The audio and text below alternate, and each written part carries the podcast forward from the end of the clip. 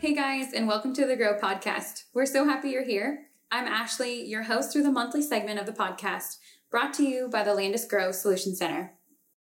On today's episode, I have a really exciting guest joining me today to talk through grain movement here at Landus, and more specifically, grain movement via rail. Today, I have Dustin Weiner, who is the merchandising lead here at Landus.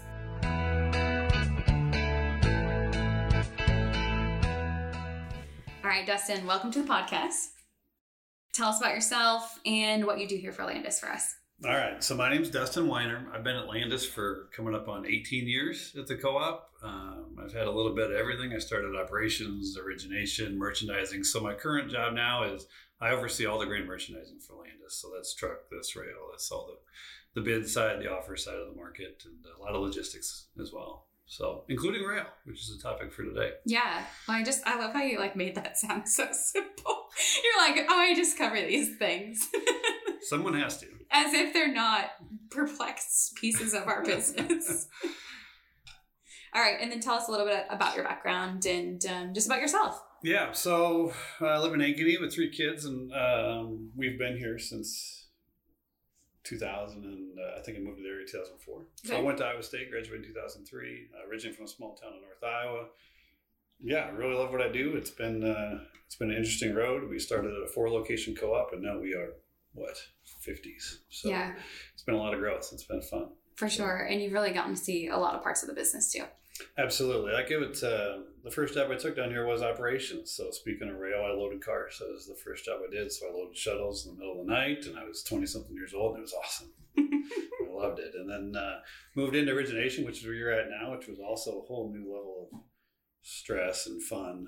Met a lot of farmers. I learned the lingo. I had to teach myself all that kind of all the acronyms and all the messy things that we talk about as grain marketing people. And then I uh, moved into logistics and operations and managed some trucks, managed some people. And then, uh, like I said earlier, it's, I've been merchandising since two thousand nine. Gotcha. So. All right, Dustin, I want to start by giving our listeners just a background on what our Landus facilities look like as far as rail access goes. Absolutely. So Landus's rail is extremely uh, important to what we do as merchandisers. This is a lot of fun. We're on all seven railroads in Iowa. The Burlington Northern Santa Fe, which is the B N S F, the mm-hmm. Union Pacific, which is the U P. Those are the two main ones. As far as class ones go, we're also on the C N, the C P, the Iowa Northern, and the Iowa Interstate. Now, each one of those offers a whole different market, each and of their own, which is what makes it exciting. Mm-hmm. So, I mean, why if, you know, hey, um, I'm a producer, why do I care about this? Why does that matter? Well, there's a lot, there's a lot of reasons. I mean, for one, it's this access to other markets, right? I mean, when we load a train in Bayard, Iowa on the B N, it's four hundred fifty thousand bushels of corn that's going to, let's just say, West Texas. Mm-hmm. That's four hundred fifty thousand less bushels of corn in that county. That's four hundred fifty thousand bushels of less corn for that's available for an ethanol plant to buy. In theory, it adds value to that market yeah. over and over and over again. And now the reason why having multiple railroads is is so advantageous is that uh, we can go other directions too, right? Mm-hmm. If we need to get to the Gulf, directly to the Gulf, we load at the C N and out of Grove. If we're going into Canada, we're also loading out of the C N. If there's a short crop in the east, we're loading out of the N S in Pleasant Hill and sending eighty-five cars down to the poultry markets. This last year was a great example. I mean, uh, if you remember all these high energy costs, high fuel costs with all the I shouldn't even say fuel. It's the high cost of freight with supply chain issues we had over from COVID. Mm-hmm. All the beans this year came out of the P N W, which is up in the Pacific Northwest, right? Which isn't a market we normally hit. I'd say, I mean, we've been here for a long time. We did more P N W trains this year than we have in my entire career combined. And that is the only way we could get there was access on the B N. So gotcha. We didn't go to the Gulf. And so the, the ability to hit a lot of different markets and basically remove grain from your own local S and D. As a farmer, I can't imagine what it would be like if we took eighty million bushel of corn that we rail out of this state and dumped it right back into our local market. What's oh, the corn yeah. basis going to do? Yeah, for sure. That's one thing. And um, we should try to find it and put it in uh, the show notes for this episode. But I love that graph that we have where it's like the bubble map of what we grow and what we export. So I think that'd be really cool for our, you know, listeners to see, but I think that's the biggest thing for me as an originator is we're getting this the heck out of there. I always said, right? Like when I was originating up in Rank, it's like, we're going to put it on a cor- on a train and ship it to Mexico or ship it to wherever. It's getting out of here. Absolutely. And that's why our competitors on the rail, if you think about it as a Landus member that owns this, that owns the grain, let alone owning the, owning the business, I mean, our competitors are not local. It's, I'm trying to get Iowa corn, Landus corn in particular, into Mexico over the top of Nebraska corn. Let that mm-hmm. corn sit there and be worth less. Let the Iowa corn, let the Landus members corn be worth more because we ship more of it out of the state. So yeah. um, that's where having seven railroads, we can hit any market, any year, any situation. That's awesome. All right. So um, not only is, you know, the rail system obviously essential for us as Landus to move out corn and soybeans, but let's talk about, you know, all those byproducts from corn and soybeans that are transported by rail, whether it be ethanol or especially like talk about meal as we look at our Ralston facility just further in. Yeah, absolutely. You know, so Ralston is an interesting location too, because of all the soybean meal that we let out of there. It's soy plus. It's made for dairies. I mean, there's not a lot of dairies you can truck to from mm-hmm. Ralston, Iowa. So there's yeah. thousands and thousands and thousands of meal cars that get shipped out of Ralston. And that's just out of Ralston direct, let alone some transload out of Templeton every year. So the railroads clear a lot of product out of Iowa. We don't think about it a lot unless you happen to be driving through Ames and get stopped by a yeah. fifty mile an hour train that you didn't see coming. Um, and it's important you saw it in some of our ethanol plants. I mean, these guys are our partners and our friends that we trade with out there. And some of them got really...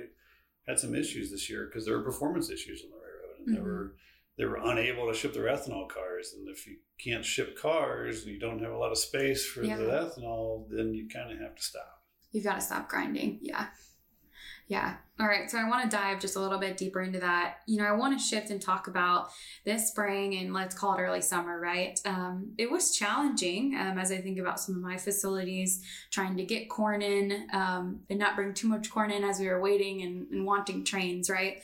So what, like, what is rail performance and, and maybe why did we see it struggle just a smidge this spring? Absolutely. So the struggle started before everybody felt it. It started in late November and December, and there was a little bit of, uh, you know, some vaccine mandates and things, and there were some issues that were going on. But if you if you look back in October and before that, when the economy was slowing down and everything was taking a step back, all companies, railroads alike, mm-hmm. they looked and they, they laid people off. You just line up your demand for cars, how many people does it take to move them, and then everyone else got furloughed. Yeah.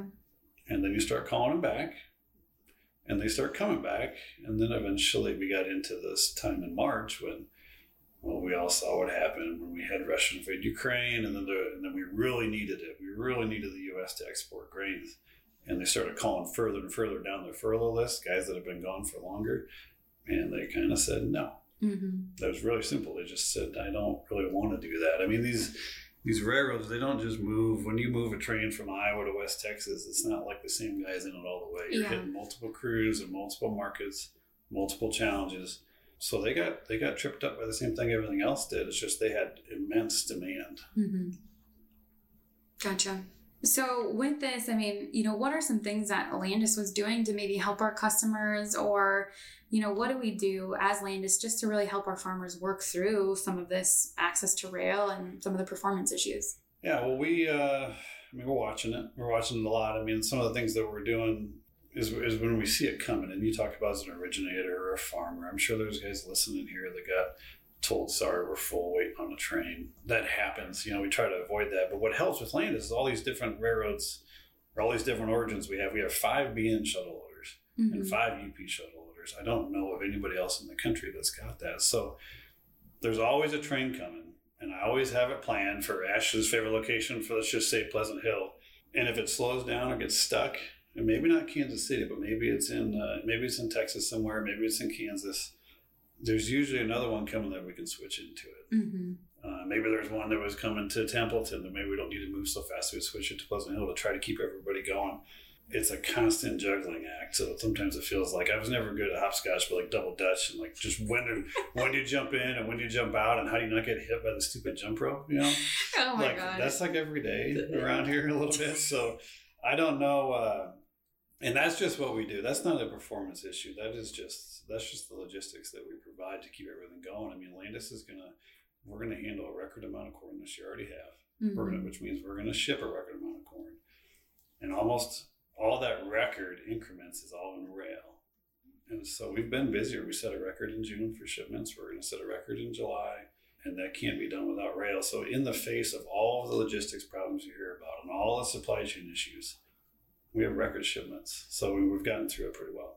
Well, I think that's what's really cool for our farmers listening, or, you know, other customers. It's, you know, there are a lot of different co-ops and facilities in Iowa, but I think that's what's really cool to me about working for Landus and, you know, really being entrenched in this is, as Dustin said, you know, if we've got a B N train coming in way too fast and maybe we don't have everything ready, we can move it to a different location. That is something that's really unique. Yeah, well, we are, you know, we do run our own freight. I know we do run some shuttles on the B N, and, uh, and we're looking to run them on other railroads also. And so that helps the flexibility in trading. And as a merchandiser, flexibility is everything. I mean, that's where the value's at. So so adding flexibility adds value, which allows us to to pay so much like we do for corn. Yeah, and in, in all honesty too, I mean, just to give our listeners a look into my week lately, I mean, we've kind of got two back-to-back shuttles coming into P Hill, and so I've spent most of my days like just trying to originate more corn, which is really fun because it allows us to get out of our normal trade area.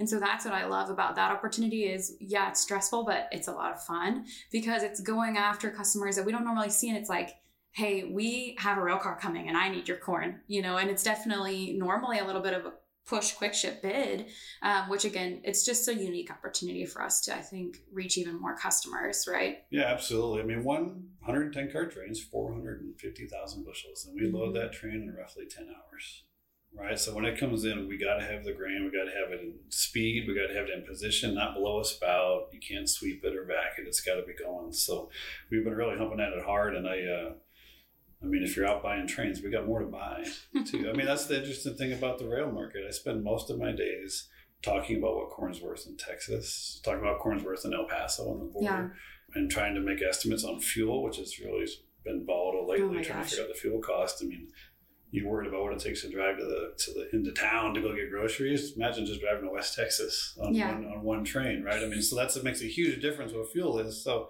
but today, at this point, I believe that the bid side of the market is in the rail. It's, but who can put together four hundred fifty thousand bushels? And if you can, it's worth something. So that's what we keep working on. So. Yeah, one hundred percent. So let's go ahead and shift gears a little bit. I want to talk about current markets today, um, which I didn't fully prepare you for, but this is like that's your right. life, so we'll be fine. Um, so I want to talk about I want to talk about ending stocks. I want to talk about, you know, the last kind of planning recap acreage report that we just saw. Um, and I want to also talk about moving into harvest. So let's start with ending stocks. It feels like like nothing's out there. Yeah, so ending stocks, I mean, we are running on fumes, and that's where logistics can sometimes ball that up. I mean, because ending stocks in theory is it's a measurement of the bins on, on August thirty-first, but um, it's also an assumption of how much grain is in transit mm-hmm. and in a rail car. And so if, it, if we do have logistics problems, there might be grain hung up in the middle. But long story short, we're going to be, it's not that eight thirty-one is going to be the trouble. It's not going to be August. It's no one got planted on time. Yeah. Right. And so the, the slate, I mean, there's no sweet corn in Ankeny. I know. You know, so it's like, it's a bit of a joke, but I mean, it's a good evidence of like what has gone on here. Even, right. even the suburb kids understand that something is different. I love that. But just take it out to September. So where, is there going to be early corn south of Highway thirty around Boone like there always is on September eighth? I mean, that seems to be a stretch. Now, I have heard that the Illinois side of the uh, of the river, that they've gotten enough heat, and they think it may black clear by Labor Day. They may have corn by September fifteenth, which will be huge. That corn's been worth a pretty a pretty penny. Oh, gosh, yeah. And so around here, I think the issue isn't going to be eight thirty-one. It's that we have to make last year's crop last another month, right? Yeah. And so if there's a... If we grow fourteen billion bushels of corn and it takes twelve months to use it, so whatever that is per month, add that to September because there won't be any harvest yet. So I think that's the biggest issue in ending stocks when it comes to basis. And earlier in the year, I think, you know, it felt like futures were going to do all the work. Mm-hmm. And they did a ton of work. Yeah, here we are. A ridiculous amount of work. Now, I mean, look at these basis levels. We're all one hundred and something over. I know. And trending higher. Right? And it's just going to go high enough until we get the farmer to sell. Yep. Because we need every percentage we can. Yeah. But there's your volatility. Basis can go down a dollar in a minute. All you have to do is change it. You know what I mean? So you got to be careful as we go on through the summer, because all you need is enough corn to get you to when you think harvest is going to be here. Mm-hmm. So somebody will be out there thinking, all right, I got enough corn to September fifteenth. I'm pulling basis back. And, and then corn moves all yeah. over the place. Everybody falls apart. And then on September tenth, it rains hard. Yeah. And harvest doesn't come. And then on, all of a sudden, September eleventh, you're betting two hundred fifty over the D's for some stupid corn to try to get here by next weekend. Yeah. So it's going to be a wild ride. It really is. I mean, you know, I have been here almost four years and every year is absolutely completely different, right? I mean, it's it's always some sort of a different wild ride. But I want to talk about, um, you know, as we think about if you're a farmer, right, like speak to those guys, let's say they've got twenty percent or less in the bin, right? What what would you be doing today? I think I know what I'd be doing, but I'm also a farmer's daughter, so. Yeah, I know. And the farmers are always bullish, and I get it. I mean, there was some corn, so we just got we just got scared to death here on Tuesday when oh, everything yeah. fell apart again, right? And corn slipped below seven dollars. And so I know there was some corn that sold for seven bucks, but this last twenty percent, what I would do, honestly, is I would get into a marketable position. Mm-hmm. I would figure out who's we still have free price letter at Landus. I would get yeah. it into someone else's bin. So the next time you need to sell, and whether it's a panic higher or a panic lower, all they have to do is cut you a check. Yeah. If that stuff's sitting at home and I need it here by Friday and I'm going to willing to pay a premium, mm-hmm. good luck. Yeah. So I would get it into someone else's hands, get in a marketable position, because I, I can tell you to sell and they won't. I can tell you not oh, to sell. Yeah. I mean, no one's going to do anything right now, um, which is why basis is still going higher. So. one hundred percent. And I think the other great thing about free price later, since we started talking about it, is I mean, it has been so doggone hot and humid, and we all know what that does to corn in the bin. So, you know, if you're at all worried about quality, pass that risk on to us, right? We'll take it. I mean, we'll, yeah, we have, we will take it. That's what we're trying to do here is we need, the market needs the corn, so bring it on. We still got free price letter open. We can talk about the, the actual extending the dates and things mm-hmm. like that, but we... You need to get it out of your hands and into someone else's. If yeah. anything, just so you can sell it and get a check instead of having to go to work. Yeah, for sure. Okay, so shifting gears, um, I want to talk about as we think about what's to come. And we talked about it a little bit, right? But let's say we are, I don't know, talking to a guy and he's less than fifty percent sold for new crop. I feel like this thing is kind of starting to slip away, the D's futures. So what's your recommendation on, you know, yeah. moving forward? So we do have, when you look at our new crop corn bought at Landus, and I've been tracking that for even since before Landus was here and percentage wise, mm-hmm. we are at the high end of what we bought. So we've got more on a percent basis. We got more bought than normal. We're not at fifty percent. So I think most of the guys are going to be under this magical yeah. number you're talking about. I mean, my thoughts on December corn today, I guess what I was sharing with the farmer is, as of right now, the supply side does not seem to be an issue. Mm-hmm. It might be. We can. I don't know. We can talk about acreage. You can talk about prevent plan. You can talk about all you want. I mean, the supply side is what it is, and we got good weather. And so it's pretty hard if you're a spec guy to go out and say, I want to buy December corn. It's raining in Iowa again. yeah. Right? That's probably not going to happen. So you're going to need the other side of the equation, all the Ukraine, all the exports. I mean, we do have strong margins in feed, ethanol. It looks like exports will be strong again. But there's so much time between now and that problem mm-hmm. that they're going to probably wait. So, I mean, the advice I'm giving on new crop is, unfortunately, it's going to chop around and it's probably going to chop lower. But but eventually, you still have to marry up supply with demand. And the carry out for next year is still going to be tight. And we can't afford, well, we just can't afford any hiccups mm-hmm. anywhere. So, I guess, if I mean, just think about it from a spec side. Do you want to buy corn today? Knowing what we know about the supply, having all the unknowns about what's going to happen in Ukraine and our export program next year, I would say no. But do you want to buy corn maybe in November? You know, as you as you, you'll know so much more. You'll know exactly what the crop size was. You'll have a much better feel for margins. So I'm, unfortunately, I think uh, my advice to the farmers is probably sell the sell the little blips and sell the rallies and get yourself so where you're not paying too much storage this fall. Yeah. Um, It's funny, you don't get paid, you know, you don't do your math in cents per bushel. It's always dollars per acre. Oh, yeah. Right? I mean, that's how it should be. And no one ever does it, but I mean, that's that's how it should be. I mean, in dollars per acre, you should get yourself to even. Mm-hmm. How many dollars per acre's expenses do you have? And so how many bushels does it take to get there on the revenue side? And I guarantee you'll have corn left over. Yeah. Go ahead and jack around with that stuff. You know? Yeah. No, I one hundred percent agree. I know um, I had posted something on my Instagram before the report came out June thirtieth. You insta the reports. That's awesome. I do insta the reports. I don't know. I don't know who cares. But actually, it's fun. It's so much fun. Like I have so many. A lot of farmers' wives follow me, and so um, it's fun to kind of talk about that because I feel like they don't get a glimpse into that. But um, I had posted something like, "This report is so pertinent to know your number. What's your next trigger number?" And then call your buyer and work that. And so many people were like, I don't know that I know my trigger, my next trigger number. And I'm like, this is the problem with selling new crop corn, right? This is the problem with selling any corn right yeah. now, just anything in general. You don't, it's hard when you are, and this is a life lesson, but when you're right, you own something that is now worth more than it was when you bought it. Yeah. Which is kind of corn, right? Whether it's your the car. Corn's worth something or... more than you thought it would be when you planted it back in, well, May this year. Yeah. What do you do next? Yeah. I mean, it's no different than me. You know, my husband makes fun of me because I've got a measly Robinhood account. And he's like, you can, you needed to sell this two weeks ago, but you were bullish just like your farmers. I mean, you got money in it. It's, it's, yeah. It starts to feel like gambling. It so does. So that's what yeah. you have to turn it into. Your goal should start off with a percent sold, you know, like how mm-hmm. what, how much percent sold do you want to be? Yeah, one hundred percent. We've talked a lot about corn. Mm-hmm. Give us your thoughts on old crop beans and then new crop beans. Old crop beans are kind of uh, strangely quiet. Mm-hmm. Um, there's still just a pinch of uncovered demand out there, even in the export channels. But uh, what you saw in bean spreads when July beans ran against August beans, it mm-hmm. kind of forced a lot of beans to the river and covered that. But so old crop beans, I think uh, there's still beans to buy. I think there's processors. I mean, everybody's got great margins. Yeah. There's nothing wrong with margins. So, but everything seems very status quo. The farmer isn't moving. The uh, the commercial end user of the soybean isn't moving. Um, I can tell you on a kind of a percentage basis, the farmer is holding more beans than they are corn.